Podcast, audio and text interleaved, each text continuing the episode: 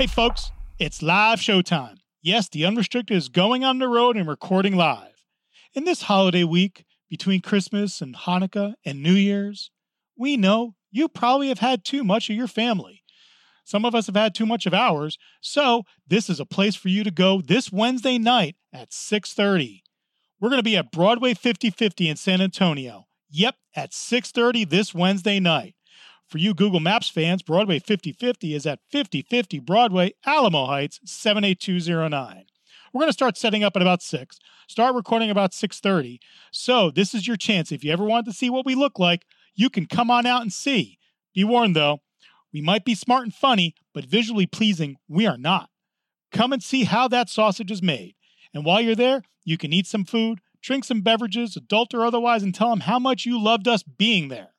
We are really looking forward to this first foray out of the studio and hope to do many more of them in the new year. Until then, keep it purty. How y'all feel out there? Do you feel good? I said, do you feel good? Come on. The groove feel good when it make you move.